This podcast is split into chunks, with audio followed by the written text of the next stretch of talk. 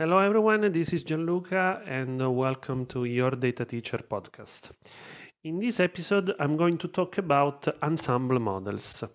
The next week, I'm going to give a webinar, a free webinar about ensemble models. So, in this episode, I want to talk about them.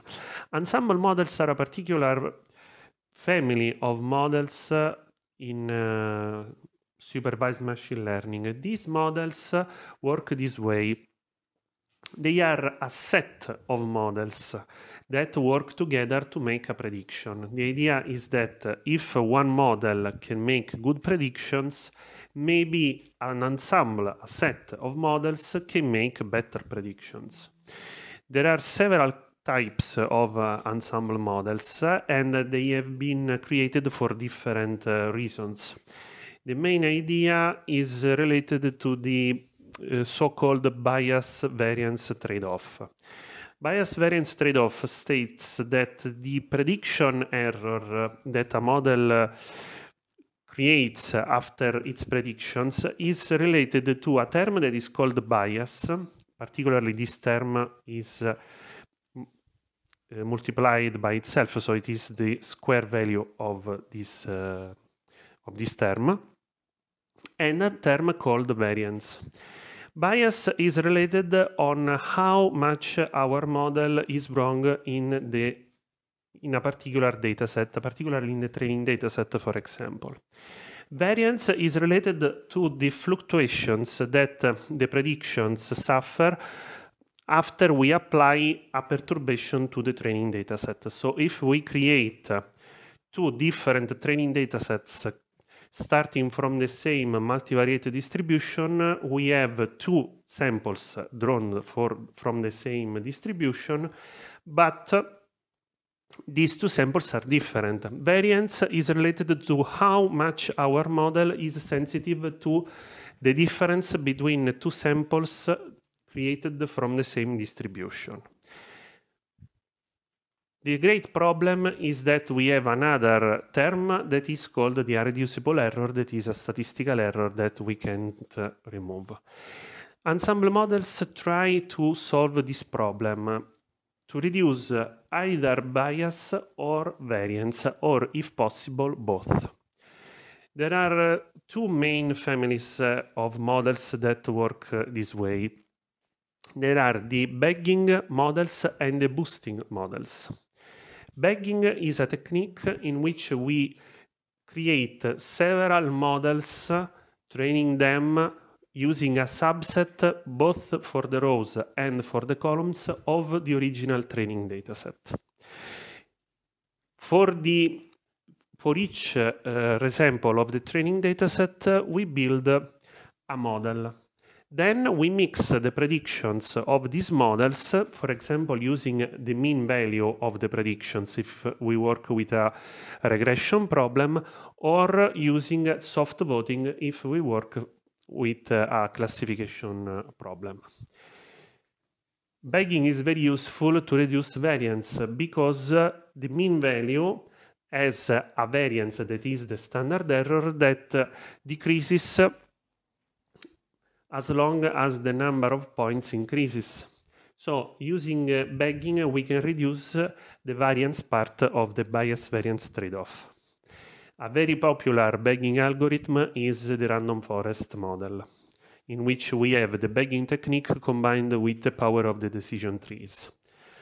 In random forest, we have a resampling with replacement when we create new samples of the training dataset and we create subsets of the columns. So we don't use all the columns all the time, but we create random subsets all of the same number of columns. So imagine you have a training dataset of uh, 100 columns. You can create uh, some resamples of the training dataset using, for example, 10 randomly chosen columns. Each dataset has a different choice of the columns and of the rows, but they all share the same number of columns and the same number of rows. Bagging is very useful because it's very stable and reducing variance, it makes our model more stable in the future. when we want to reduce bias, we have to work with another technique that is called boosting. Boosting works, this, works in several ways, but this is the most common way.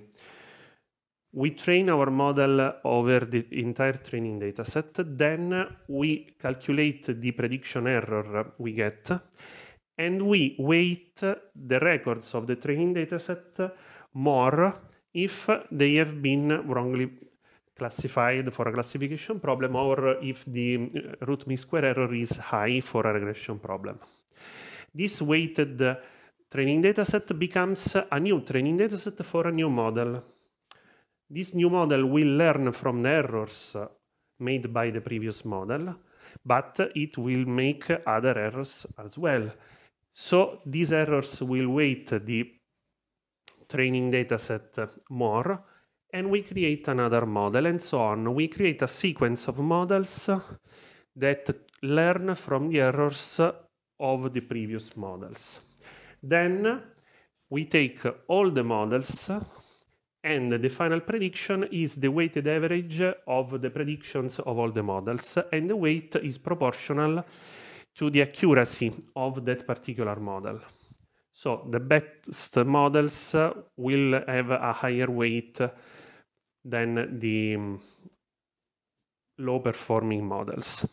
Boosting is very popular because it, it, there is a very useful and nice implementation that is XGBoost. It has been uh, almost replaced in some uh, projects by other implementations that are, for example, Light LightGBM or CatBoost. The idea is that uh, boosting is very useful when we work with decision trees all these Python libraries work with boosting and decision trees. Unlike bagging that can be easily parallelized because each model that is called a weak learner can be trained independently from the others, boosting is very difficult to parallelize because we have to create a sequence of models. That is why there are several implementations that try, for example, to exploit GPUs for uh, our model and to exploit all the hardware capabilities of uh, the machine we are working with. So bagging is very useful when you want to reduce the variance and boosting is very useful when you want to reduce bias. But, um, boosting, uh, unlike bagging, is very sensitive to um, overfitting. So it is very important to tune the hyperparameters of uh, a boosting algorithm quite well. Both uh, algorithms, bagging and boosting, use a hyperparameter that is the number of models to use in the ensemble. So the number of models of the bagging uh, procedure and the number of bundles in the sequence made by the boosting procedure. Then we have another hyperparameter for the bagging algorithm that is the number of features to select for each resample.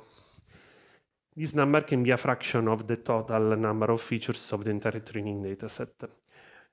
Boosting technique has another hyperparameter that is called the learning rate, and it is related to the weight we apply to the training records when they are wrongly classified or their predictions are wrong. A high number, a high value of uh, the learning rate will produce overfitting because uh, the model will try to overfit the training dataset, trying to learn too much from the errors.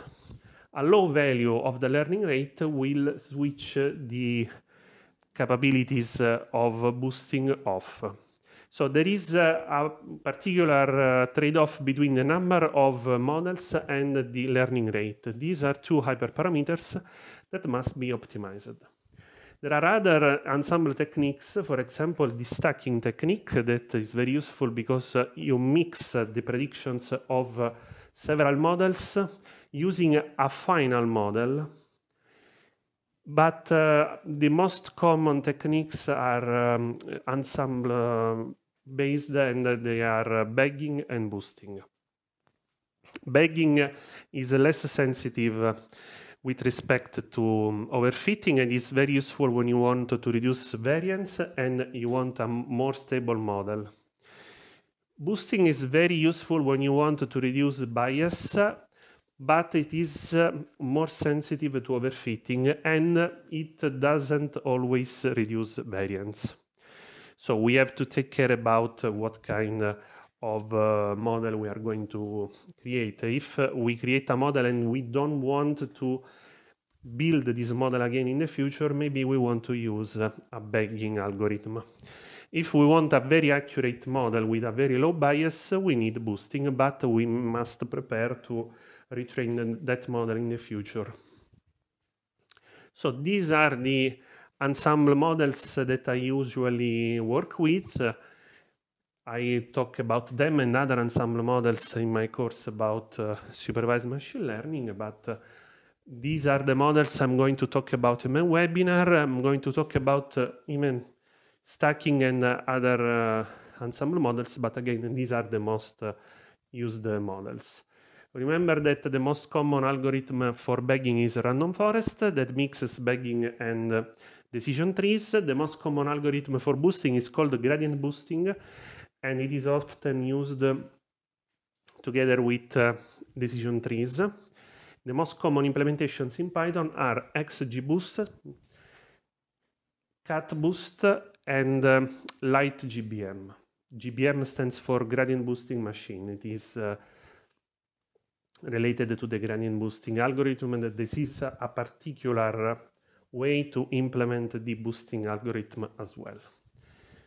So thanks, thanks for listening to this episode and don't forget to register to my upcoming webinar and to visit my website yourdatateacher.com.